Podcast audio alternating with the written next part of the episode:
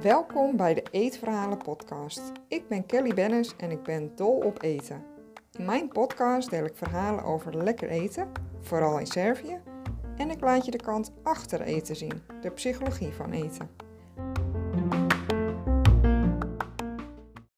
Wat is een eetstoornis en hoe herken je een eetstoornis? Daar ga ik het over hebben in deze aflevering.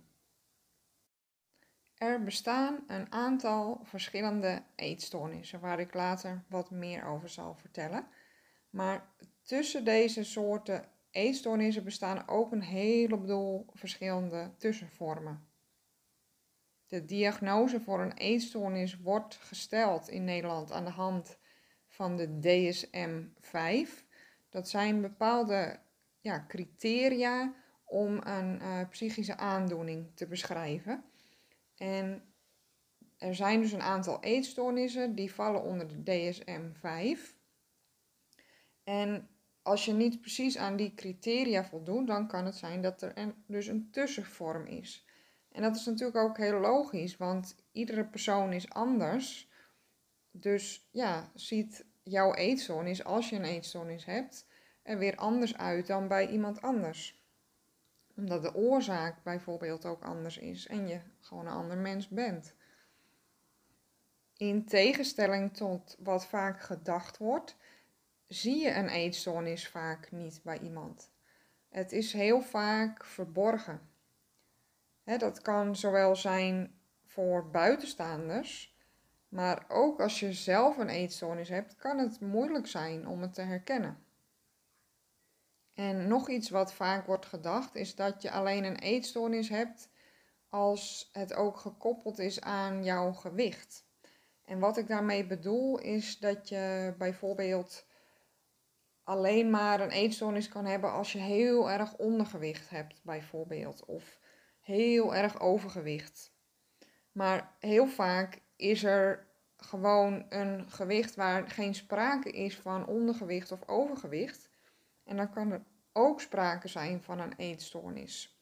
Dus daarmee bedoel ik dat ja, een eetstoornis is niet gekoppeld aan gewicht. Want het kan bij alle soorten gewichten kan je ook een eetstoornis hebben.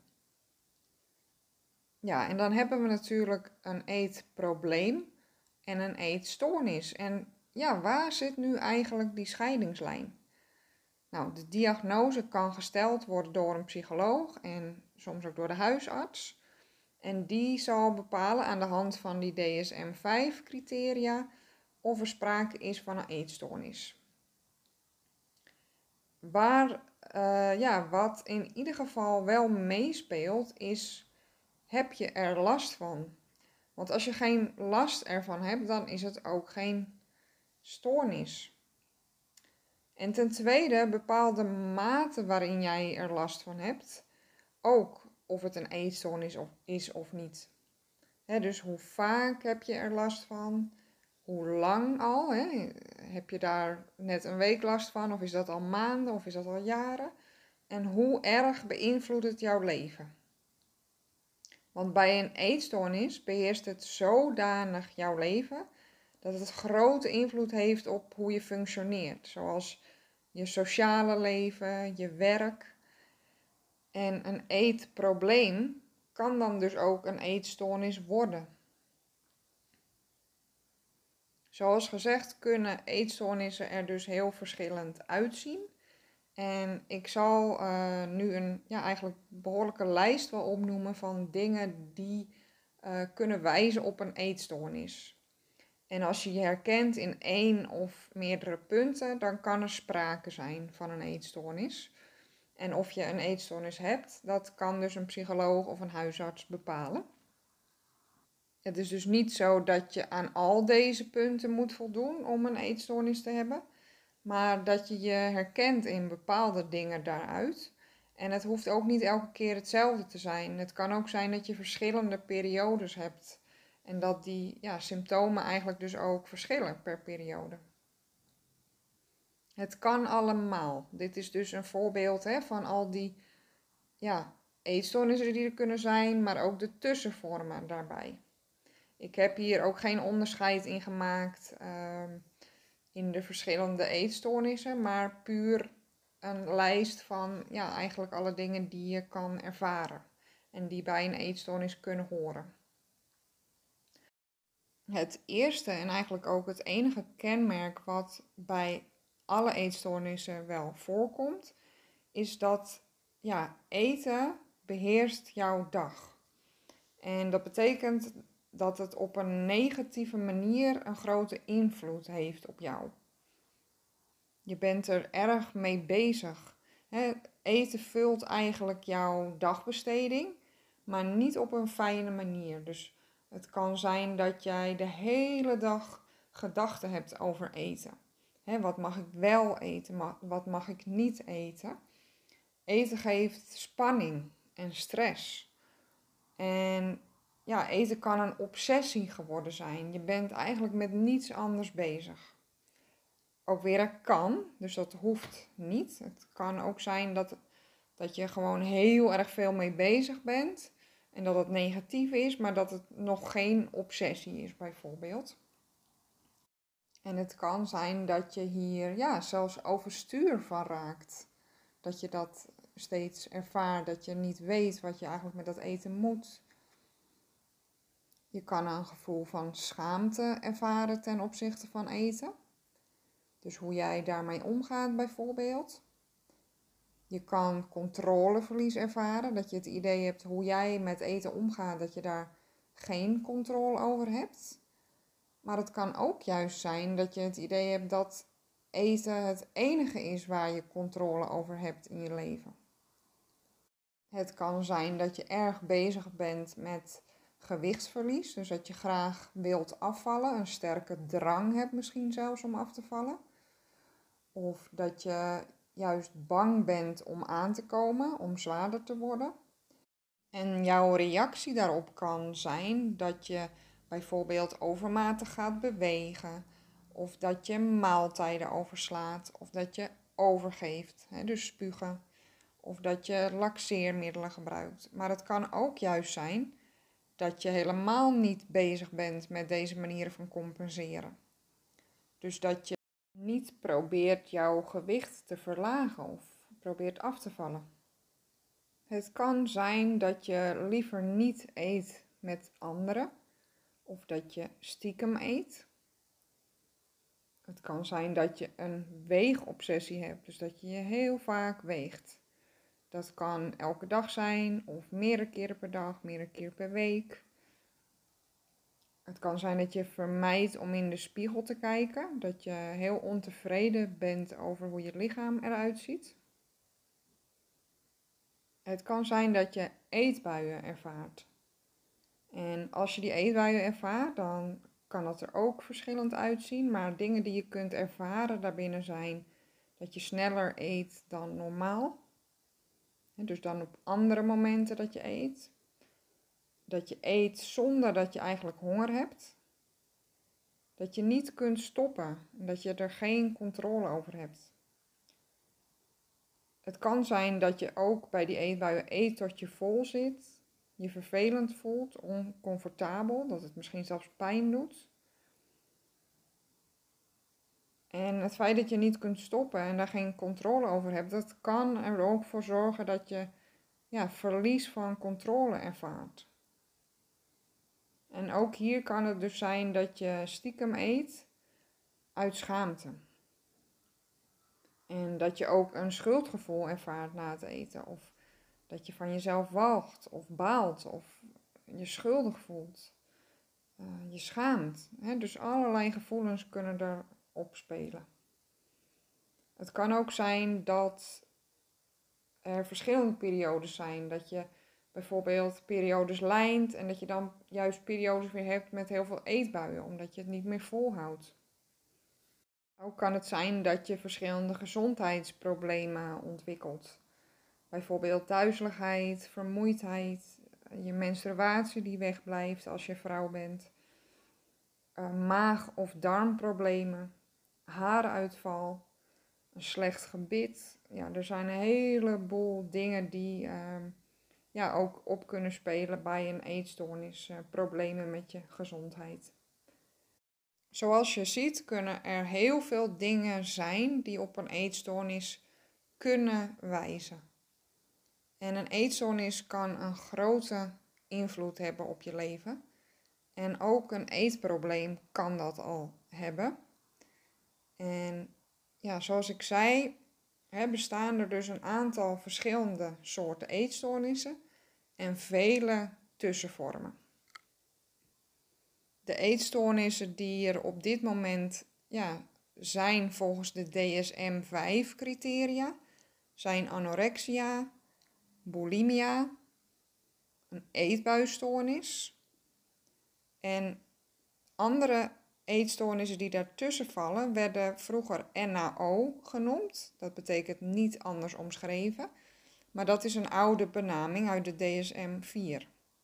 Nu wordt dat genoemd andere gespecificeerde voedings- of eetstoornis.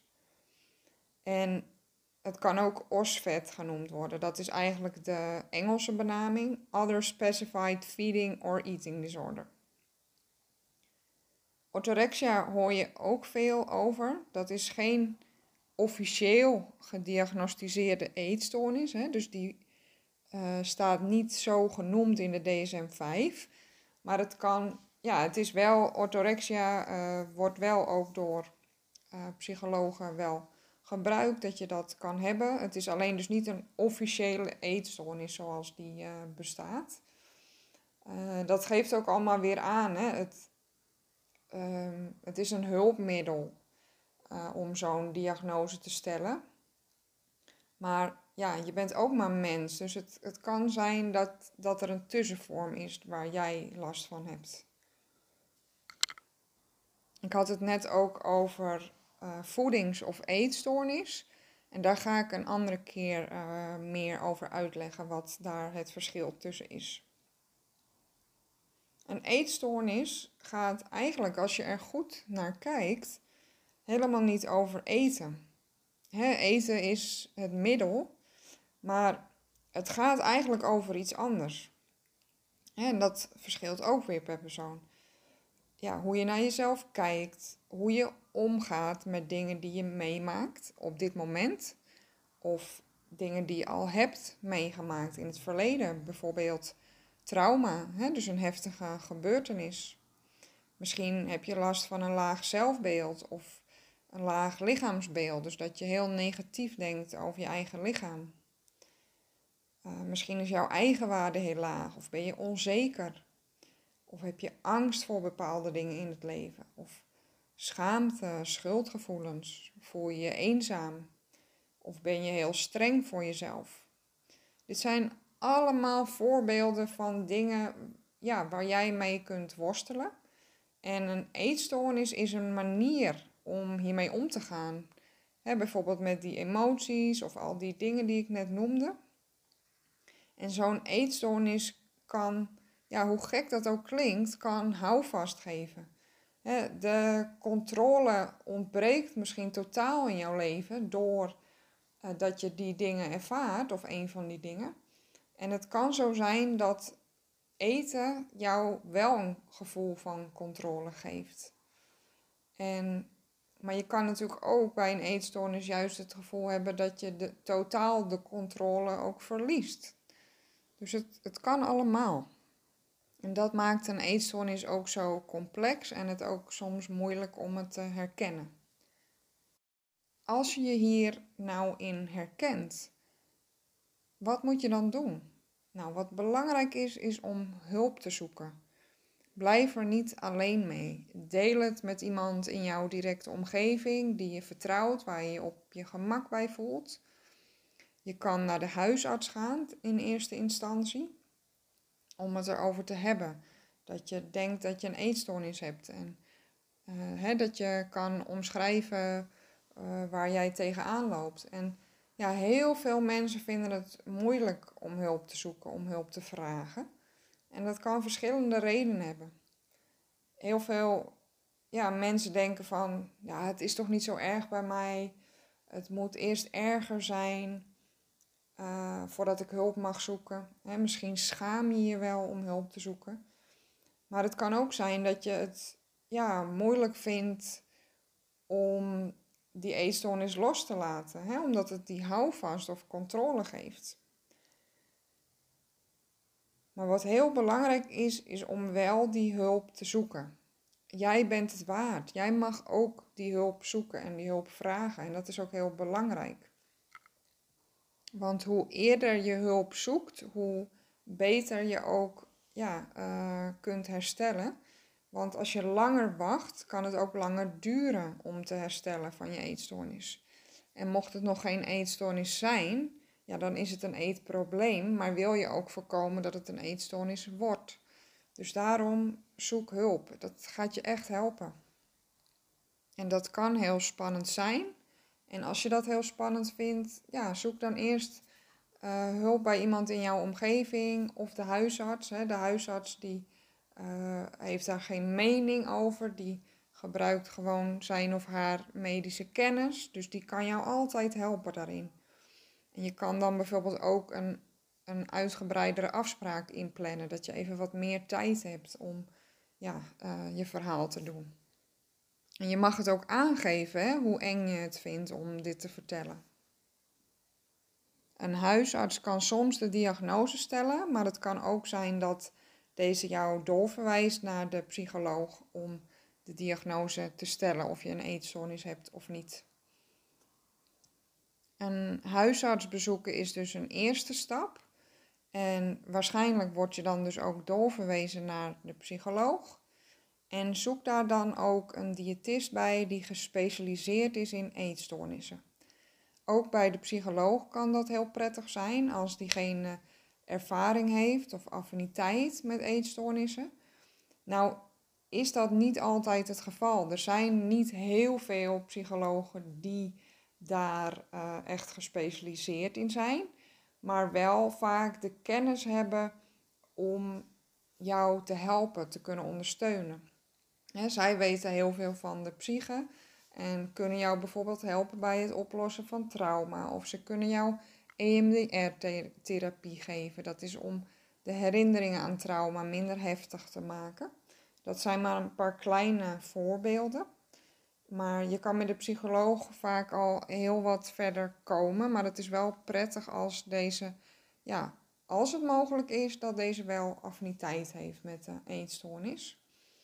En bij een diëtist is het specifiek heel belangrijk dat diegene gespecialiseerd is in eetstoornissen, zodat je ook de juiste zorg krijgt bij jouw eetprobleem of eetstoornis. Want op die manier begrijpen ze jou en geven ze jou ook geen dieet. Want een dieet is echt niet de weg bij een eetstoornis en ook niet bij een eetprobleem. Dat maakt het alleen maar erger. Dus het is belangrijk dat de diëtist weet dat jij geen dieet nodig hebt en daar dus ook niet mee werkt. Dat, ja, dat ze in ze of hij inzicht heeft in eetstoornis en hoe dat werkt. Want dat is echt een specialisme. Ik werk zelf ruim zes jaar als diëtist en ik ben ook gespecialiseerd in eetproblemen en eetstoornissen. En ik bied hierbij online coaching en ik geef ook online cursussen. En mijn coaching is gericht op het verbeteren van je relatie met eten. dus dat het weer prettiger gaat voelen, dat je je beter gaat voelen en weer kunt genieten van eten uiteindelijk. Ben je hier nieuwsgierig naar? Aanstaande zaterdag 6 maart geef ik een gratis webinar. Dat heet Verbeter je relatie met eten in 5 stappen.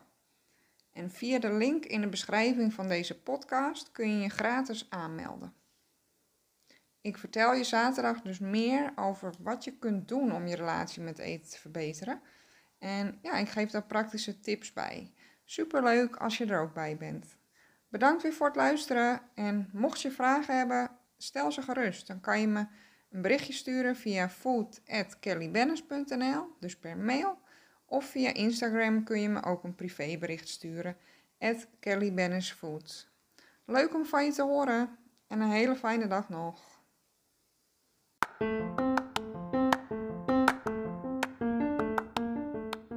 Vond je het leuk om hier naar te luisteren? Of denk je dat het interessant is voor iemand anders?